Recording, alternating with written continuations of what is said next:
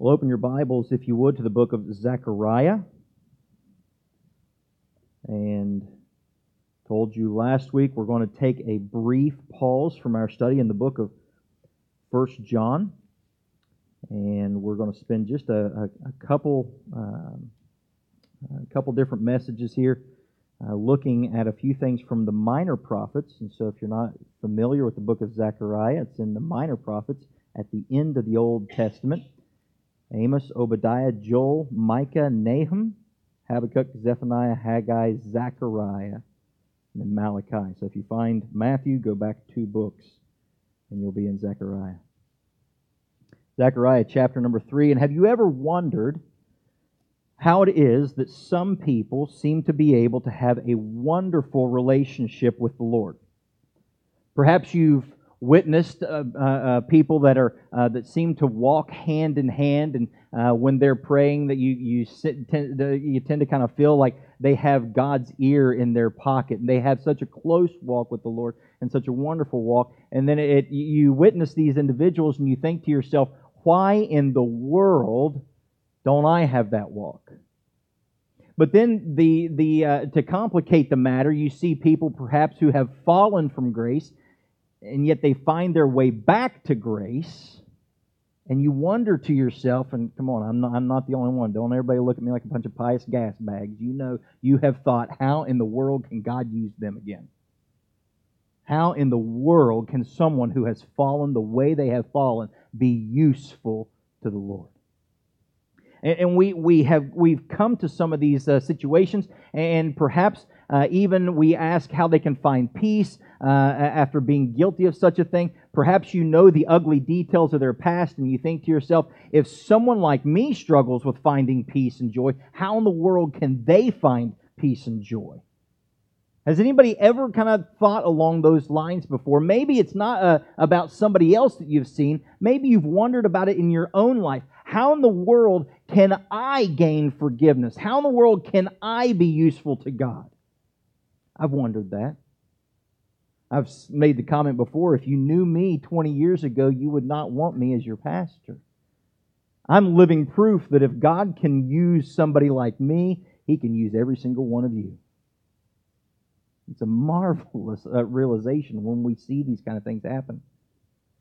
And so I guess the question that really kind of plagues my mind with this is how could someone such as I so filthy, so rotten, the very best that I'm able to do is filthy rags. How can I gain acceptance before God? I don't know if you've ever wondered those things.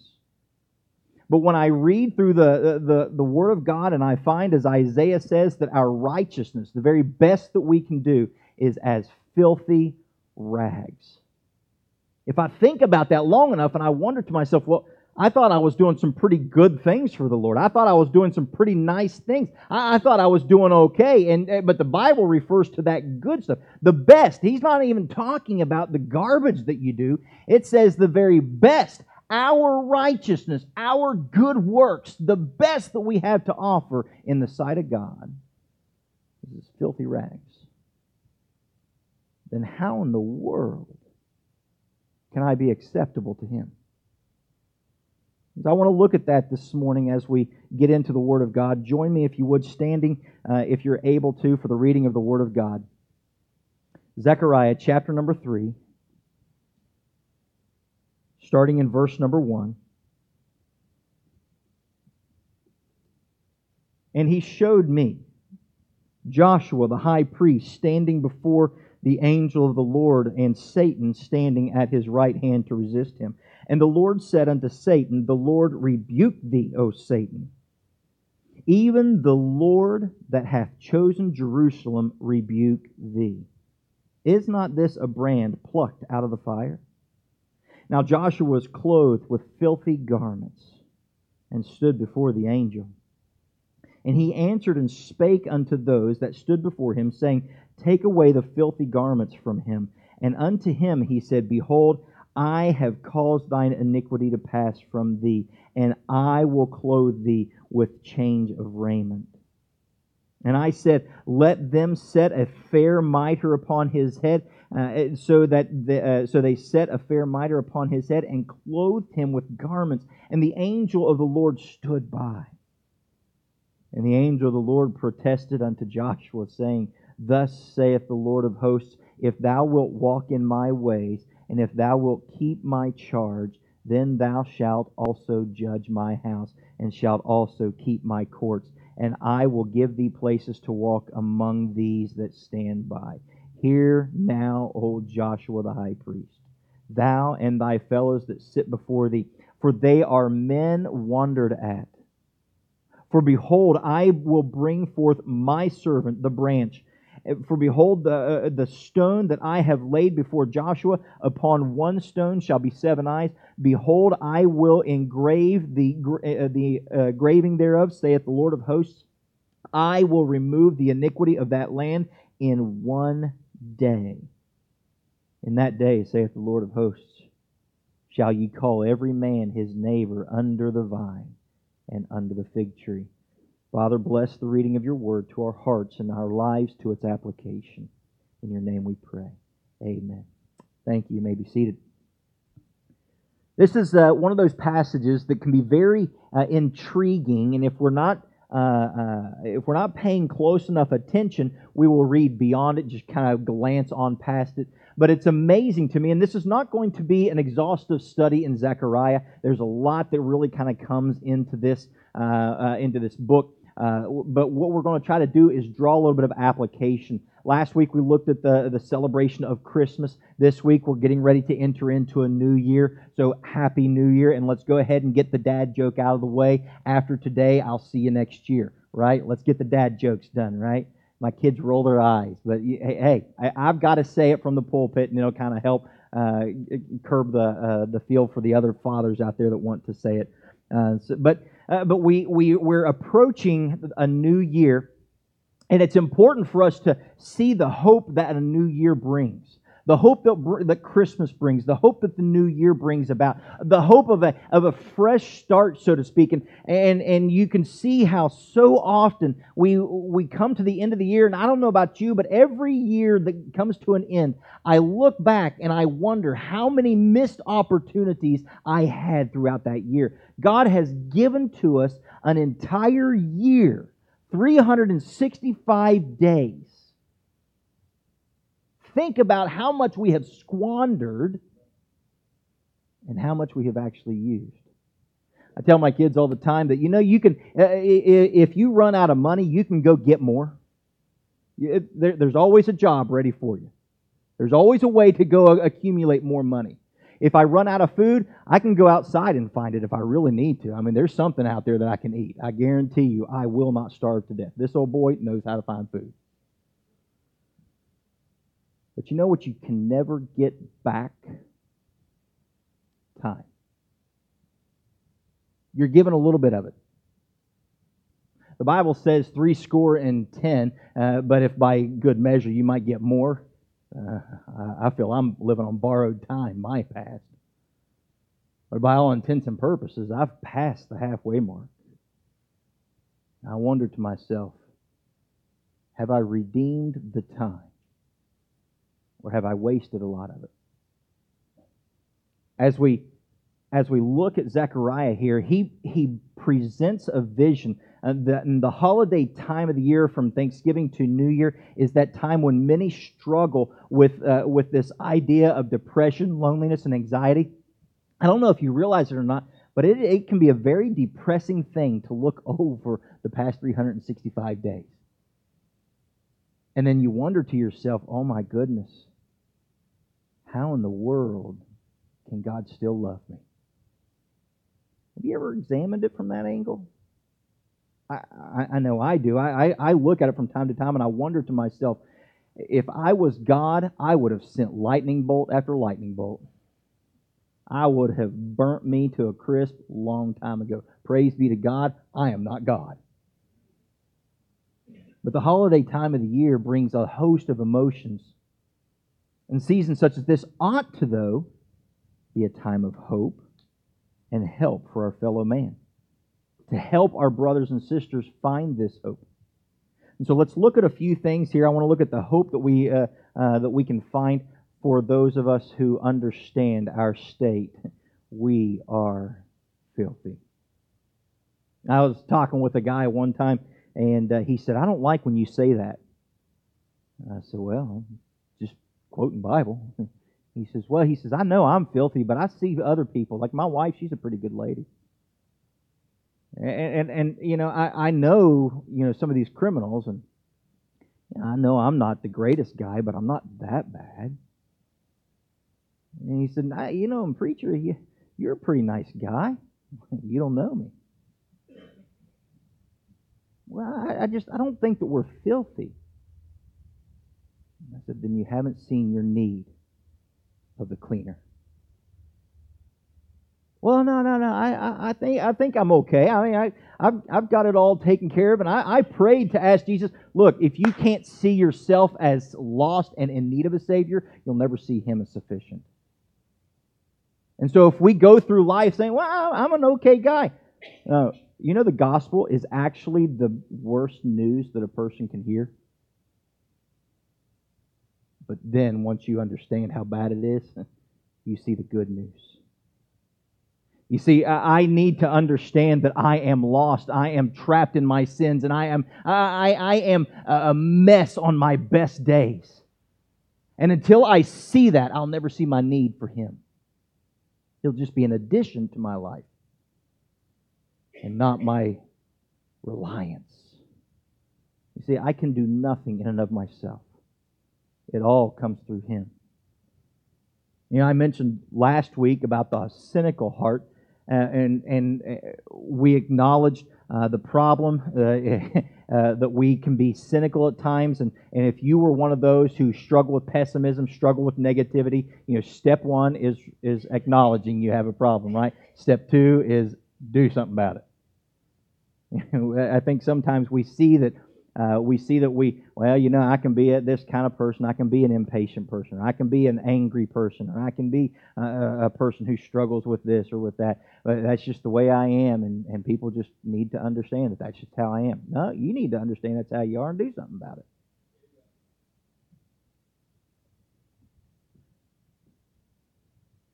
The problem, though, is once we realize that we're filthy, there's nothing you and I can do about it. That's part of the gospel. Not by works of righteousness which we have done. That's bad news. You're telling me I'm in, a, I'm in trouble and I can't get out of it? Mm-hmm. There's nothing you can do. But then the gospel continues. Not by works of righteousness which we have done, but according to his mercy, he has saved us.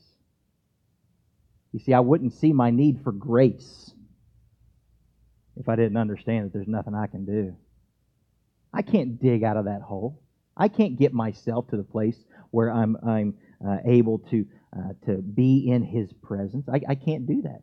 And so today we're faced with this problem that we are a mess and there's nothing that we can do about it. I want you to notice here in Zechariah uh, the, the picture that is being painted for us. Look at verse 1. He says, And he showed me Joshua the high priest standing before the angel of the Lord, and Satan standing at his right hand. Notice what is, is, is being put out to us here. Zechariah is given this vision, and he is being shown Joshua, the high priest, the one who is, uh, who is going before people, the one who is trying to be that go between. Do you know uh, what, what the high priest's job was? Was to be that intermediary this is why people would come to Moses and Aaron and, and they would ask them to pray for them, pray on their behalf. You know, one of the reasons why people ask pastors and teachers and leaders, they say, Would you pray for this about, uh, for, for me about, for some reason, uh, or for, for this issue or for that issue? It's because we are the ones that are trying to take these needs to, the, to God on their behalf. This is why people will come up to you and say, Will you pray about something for me? Because hoping, they're hoping that you're a person of prayer. You know, the absolute worst thing that we as Christians can do is say, Yeah, sure, I'll pray about that for you, and we never get on our knees. That's a shame. I can't tell you how many times, and, and people have asked me to pray about certain things. Hey, would you pray about this for me? And I'll, I'll tell them, I'm going to add it to my list, but I need you to make sure, because I don't have my list on me right now, make sure that I get it added on there. Ask me again. Before you leave, make sure to ask me again. I put these things on my list because I don't want to lie to you and say, yeah, I'll pray about that, and then I don't. I mean, how horrible of a person can I be? Joshua here is standing before, it says that he is standing before, in other words, in a ministerial sense. One could see this as a presentation for inspection. And I've re- referred to this, you know, back in uh, when you read the book of Job, it says that there came a day when the, uh, the sons of God came to present themselves to the Lord, and Satan was there also. Here's a good picture of it. So Zechariah is given the vision. Joshua, the high priest, is doing his priestly duties. He's making sacrifice. He's presenting these things to the Lord. He is standing before God, and it says that Satan was right there. Now, I want us to understand exactly what is taking place here because I think so often we ignore it and we, we enter into a church setting with our minds on certain things that are not the right things for them to be on. And we just wonder to ourselves, well, we're here in church, Satan's nowhere around. Wrong! Whenever, the, whenever God is being worshiped, you can mark it down. Either He's in the midst or He's got someone there and He wants to ruin it. Whenever God is being praised, whenever God is being worshiped, Satan is trying to find a way to stifle it and belittle it. He doesn't want God to be worshiped. He doesn't want God to be praised. And he doesn't want God to accept it. And this is what's taking place. Satan is right there. And, here's, here's Joshua the high priest, and he's bringing his sacrifice. Now, understand the high priest's role. If you take a moment and read through the Levitical law, do you realize how much these guys had to go through before they were acceptable? I mean, their clothes were perfect. They had to go through so many ritualistic cleansings. If they, if they went through all of these rituals and then they just happened to, to bump up against a Gentile, they had to start over. They were ritually, ritually unclean. They had to get all. If they were, uh, if they were ritually cleansed and they were ready to do their office, and then they touched something that was dead, they had to start all over. And so Joshua, the high priest, understood what he was supposed to be doing. And he's standing before God, and the Bible lets us know uh, that Satan is right there beside him, at his right hand, to resist him. I, I, I know you want to preach, and I know you want to pray. Yeah, have you ever gotten up at the early morning hours to pray? And the whole time you're praying, your eyes are doing this number. You know, people like, I struggle with I, I, I struggle with sleep. Start praying. You'll go to sleep. Improve your prayer life. You'll get tired. Well, I just can't get to sleep at night because you ain't praying. Because I guarantee you, you'll start to pray in the wee hours of the morning or the late hours at night. Satan's going to make you real sleepy. That third ham sandwich is going to kick in and tryptophan or whatever it is in the turkey, you know. And you're going to start getting real drowsy real quick. He didn't want you to talk to God. He didn't want that to happen. Here we have Joshua doing his thing. Regardless, we find Satan standing right there in the midst. This is his typical format as the accuser of the brethren. You know what he's doing? Not only is he trying to make you sleepy, not only is he trying to get you distracted, you start praying and then you start thinking about something else that's going on. Oh man, I forgot to pick up eggs this week. Wait why am I thinking about picking up eggs? I'm supposed to be praying. You know what else he's doing? He's talking to God. You know Satan talks to God too? And he's going, Are you really going to listen to this idiot? you know what you know what she's been doing this week. You know how she lost her cool at the grocery store. Got a spish on the back of her car. You know he made a mockery of you this week.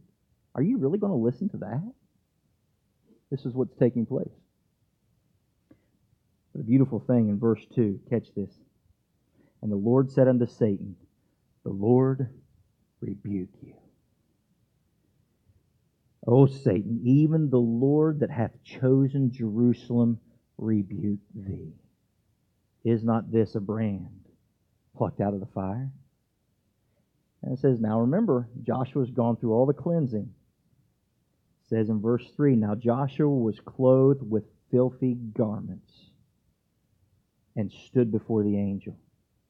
And he answered and spake unto those that stood before him, saying, Take away the filthy garments from him. And unto him he said, Behold, I have caused thine iniquity to pass from thee, and I will clothe thee with raiment, with a change of raiment. Here's the wonderful thing about this. Joshua before the Lord, it was evident that his garments were filthy, but I want you to note what's taking place and who uh, uh, who causes the iniquity to, to, to leave, who causes it uh, to pass from him, and who causes the new clothes. It's God Himself. The Lord brings about this change. He's the one that comes in and He says to Satan, It doesn't matter what you think about him, what matters is what I've done for him. That's God.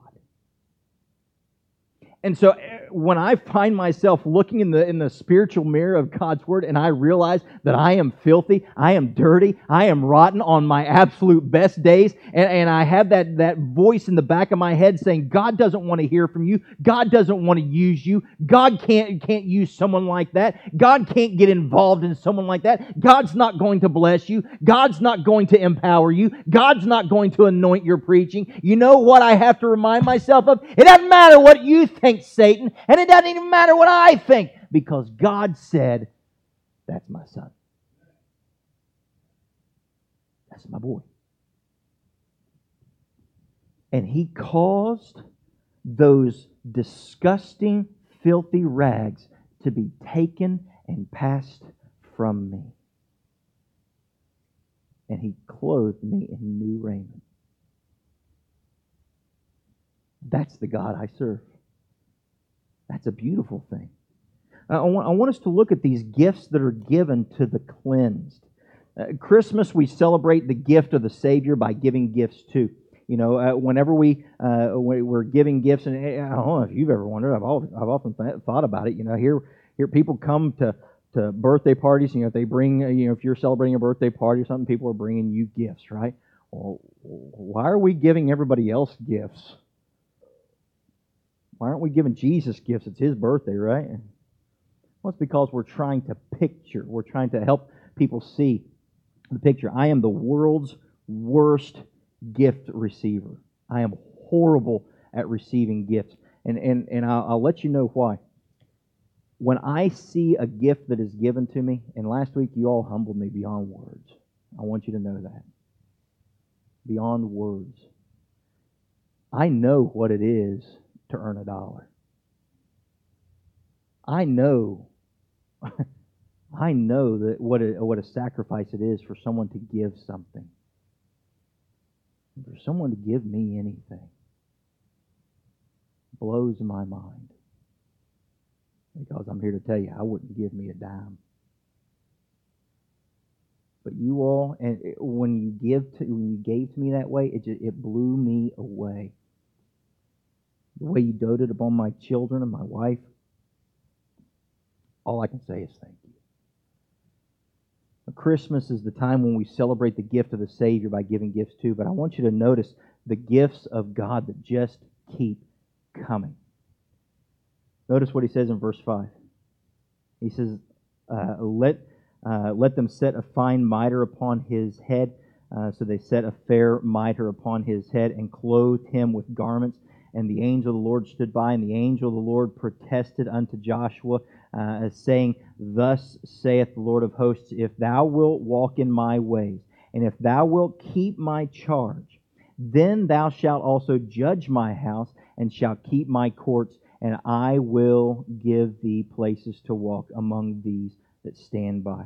I want us to notice something. Have you ever wondered to yourself why in the world God blesses us over and over again? I mean, uh, Christ's salvation should be enough. You know, He didn't have to make you His children, He could have saved you and just let you be subjects in His kingdom. He didn't have to give you position. He didn't have to give you authority. He didn't have to give you honor. He doesn't have to use you. He wants to. He doesn't need you or I. He desires to use us.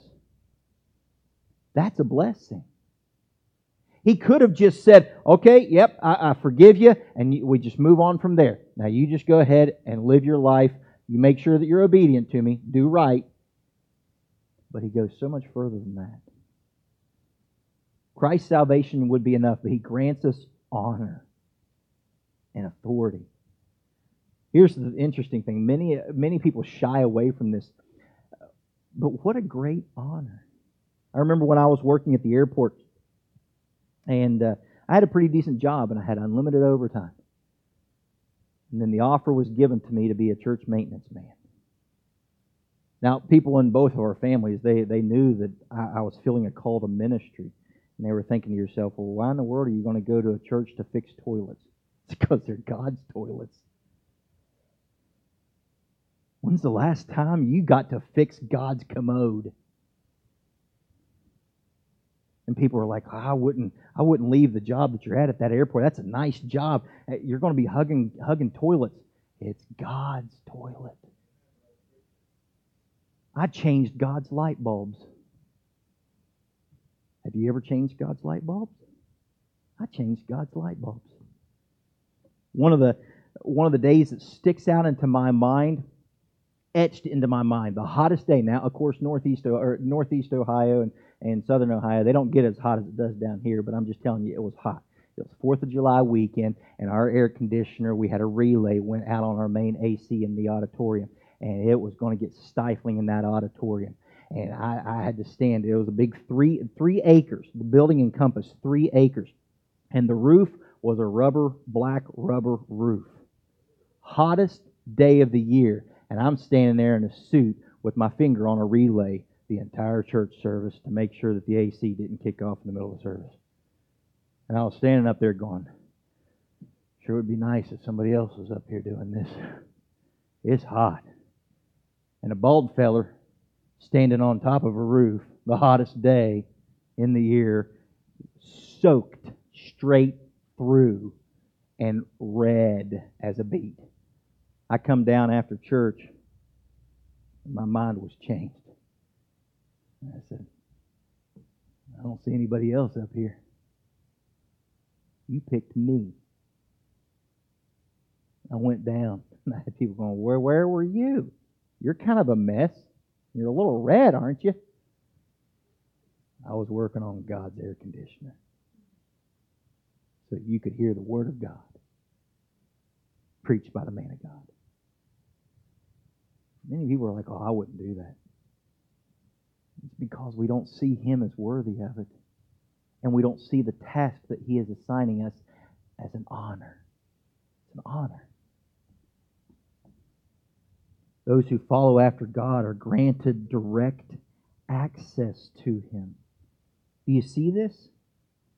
He says, notice what he says there at the end of verse 7. He says, I will give thee places to walk among these that stand by. Hear now, O, Jeru- o Joshua, the high priest, thou and thy fellows that sit before thee, for they are men wondered at. For behold, I will bring forth my servant, the branch. It's amazing that we see this opportunity, and some people even uh, uh, interpret this to mean that uh, help of angelic assistance. That's not what he's talking about, this help of angelic assistance. It's actually access to God that we're given. You know, if you are born again by the Spirit of God, you have direct access to the Father. Direct access. No more need of a priest. None. You don't need to go to somebody, an in between anymore you get the opportunity to go to Him directly. I remember a preacher talking about saying no to a woman who wanted her to pray for her husband and children. He said, No, you pray for him. And it bothered her. But she went home and she did exactly what the preacher said. And her husband and son came to know Christ. You know, so often we want somebody else to do the work for us, don't we? Now, we've seen a couple things about this. Now let's look third at the agent of cleansing. As we have seen, God is the one that does the work. If you notice at the very beginning of it, he says, uh, uh, The Lord rebuke thee, O Satan, even the Lord that hath chosen Jerusalem rebuke thee. Is not this a brand plucked out of the fire? He's the one that does the pulling out of the fire. He says in verse 4, uh, I have caused thine iniquity to pass from thee. I will clothe thee with the change of raiment. Beloved, this is justification, and only God can do it. Only God can do it. We've seen already, we cannot do this ourselves. It must be God. But now we find something interesting here in verse at the end of verse number 8. He says, "For behold, I will bring forth my servant the branch." My servant. You know who he's referring to? Jesus. Jesus. Yet servant here is in reference to the coming Messiah. It, has been used often. Isaiah 42 1 says, Behold, my servant whom I uphold, mine elect in whom my soul delighteth. In Isaiah 43:10 he says, "Ye are my witnesses, saith the Lord, and my servant whom I have chosen, that ye may know and believe in me and understand that I am he. Before me there was no God formed, neither shall there be after me." And in Isaiah 52 he says, "Behold, my servant shall deal prudently." In Isaiah 53:11 he shall see the travail of his soul and shall be satisfied. By his knowledge shall my righteous servant justify many. This term servant, he's referring to the Christ that was to come. He's referring to the Messiah. This branch will come, and I want you to notice what takes place. He says uh, in verse number 9, For behold, the stone that I have laid before Joshua, upon one stone shall be seven eyes. Behold, I will engrave the engraving thereof, saith the Lord, and I will remove the iniquity of that land in one day. One day. we look back over 365 and we wonder, well, let's just be honest. How much iniquity can we amass in 365 days? It took him one day to eradicate it all. It took him one day to apply atonement for every one of those sins. Every one of them. See, Zechariah has to look at the application here, and so should we. Because he's given the images, he has to try to wrestle it out and figure out what he's what he's going to do with this. You know, at the cross of Christ, all sin, past sins, present sins, and future sins. Beloved, let, let me in on you a, a little uh, secret here. Yes, you did commit sins this past 365 days. And I hate to tell you, but 2024 is not going to be sinless. You might sin less, but it's not going to be sinless. You're going to have faults in 2024. But did you know Jesus paid for those too? Did you know that He took care of those as well? All of it paid in one day one day. All we need to do is to trust Him and follow Him. Verse 7 If thou wilt walk in my ways, if thou wilt keep my charge. So, what is it to walk in His ways and to keep His charge? You see, this provokes, this ought to be something that provokes a celebration. If you look in verse 10, notice what it says here. In that day, saith the Lord of hosts, shall ye call every man his neighbor under the vine and under the fig tree. If you just read through that and you're kind of like, well, this is what's going on, this is what's, and then he's like, okay, everybody's called under the vine and under the fig tree. What in the world is that about?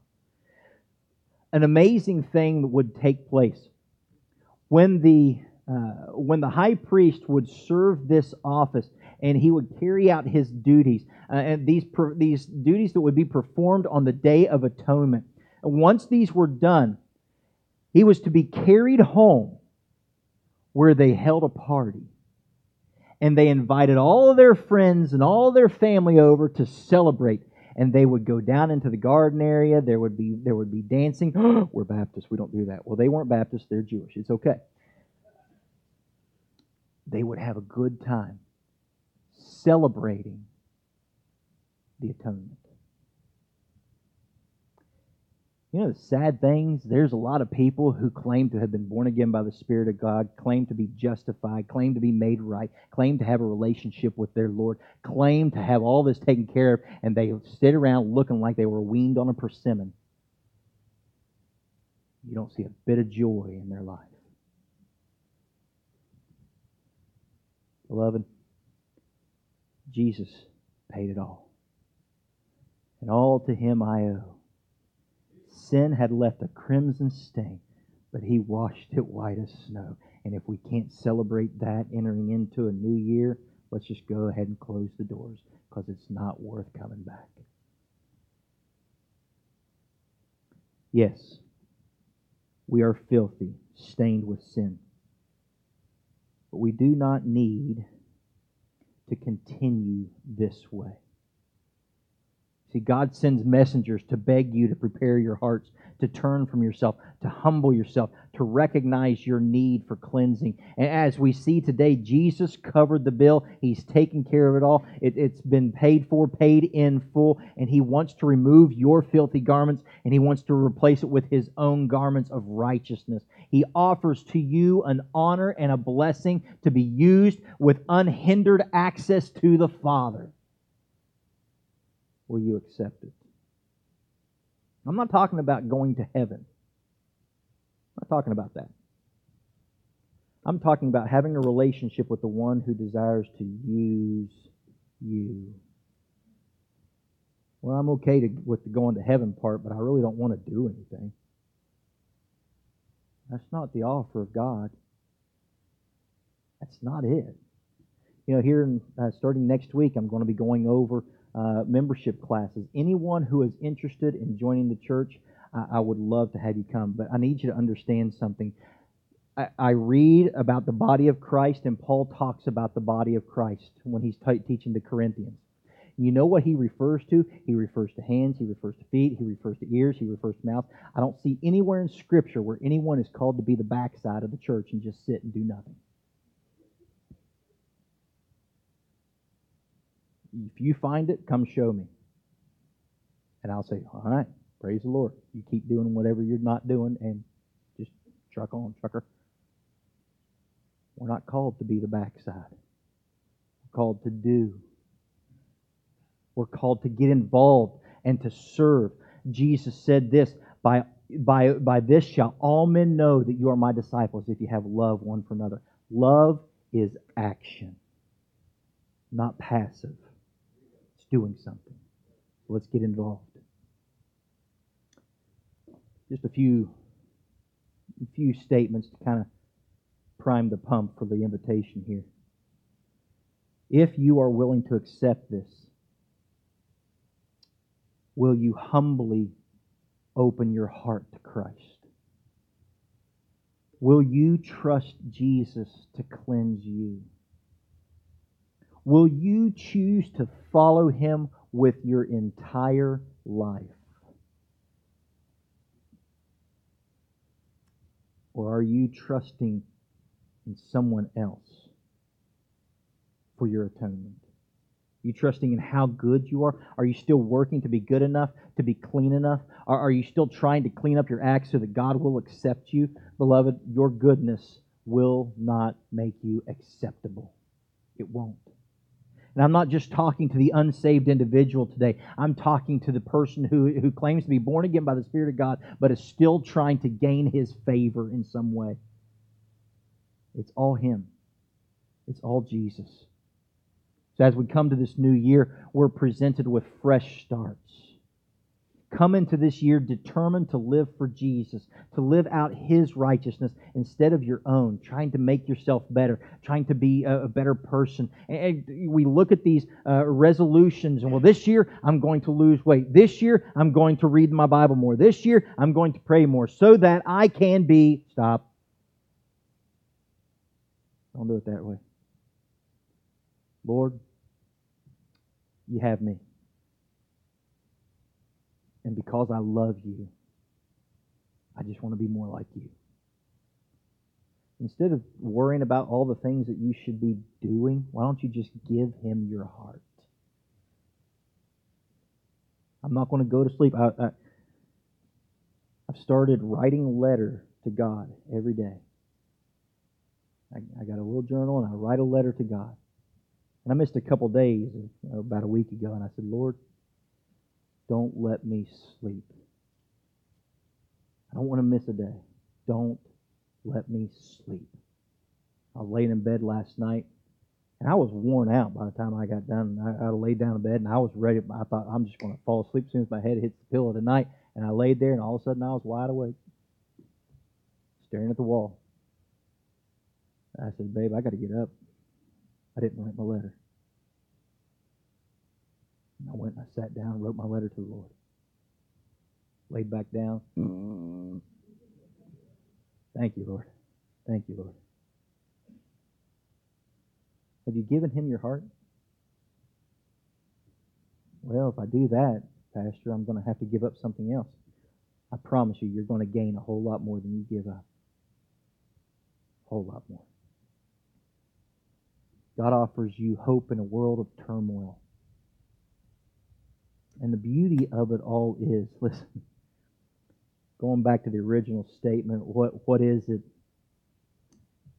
You know, how in the world can I be as filthy as I am accepted by God? Isaiah 118 says this, though your sins be as scarlet, they shall be white as snow. You know how that happens? Did you know that they make chicken glasses? Glasses for chickens. Look it up. I'm not lying. And here's the interesting thing when chickens see red, they'll peck at it. They see blood, they'll keep pecking at it. And people will put glasses on chickens that have red lenses. You see, we need to understand that according to the Word of God, though your sins be as scarlet, you know, we sing that goofy little song, My Heart Was Black with Sin. It's not. Scarlet was sin. Till the Savior came in. You see, when the blood of Christ is applied to our life, when you look at red through red lenses, you know what you see? White. White. When God looks at you through the blood of His Son, white as snow. White as snow.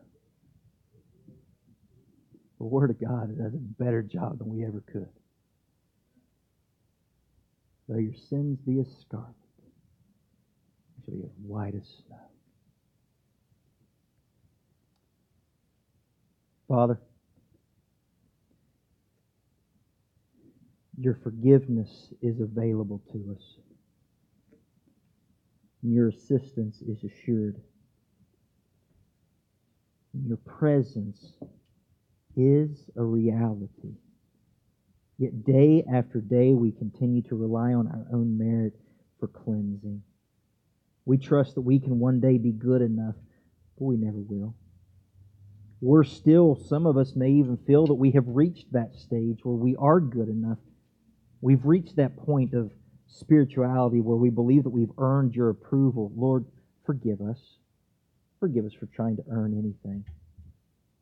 As we prepare to enter into this new year, this new time of fresh beginnings and renewed efforts, would you, Father God, spark in each one of us the grand realization of the refining and cleaning power of your Son, our Savior? For the unsaved in our midst, would you impress upon them their need of a Savior? For the regenerated, though, Father, would you remind them of their only true righteousness? Thank you, Lord, for justification. Thank you for the blessing and honor it is to be used by the Creator. Thank you for granting access into your presence to a future, even to someone who's a failure like me. May we never lose sight of the glory and privilege it is to be children of the Most High God and to be servants of the King of Kings and Lord of Lords. Now stir in our hearts, if you would bring about a change in each of us this morning as we commit ourselves to you and our lives fully to your service. It's in your name we pray. Amen.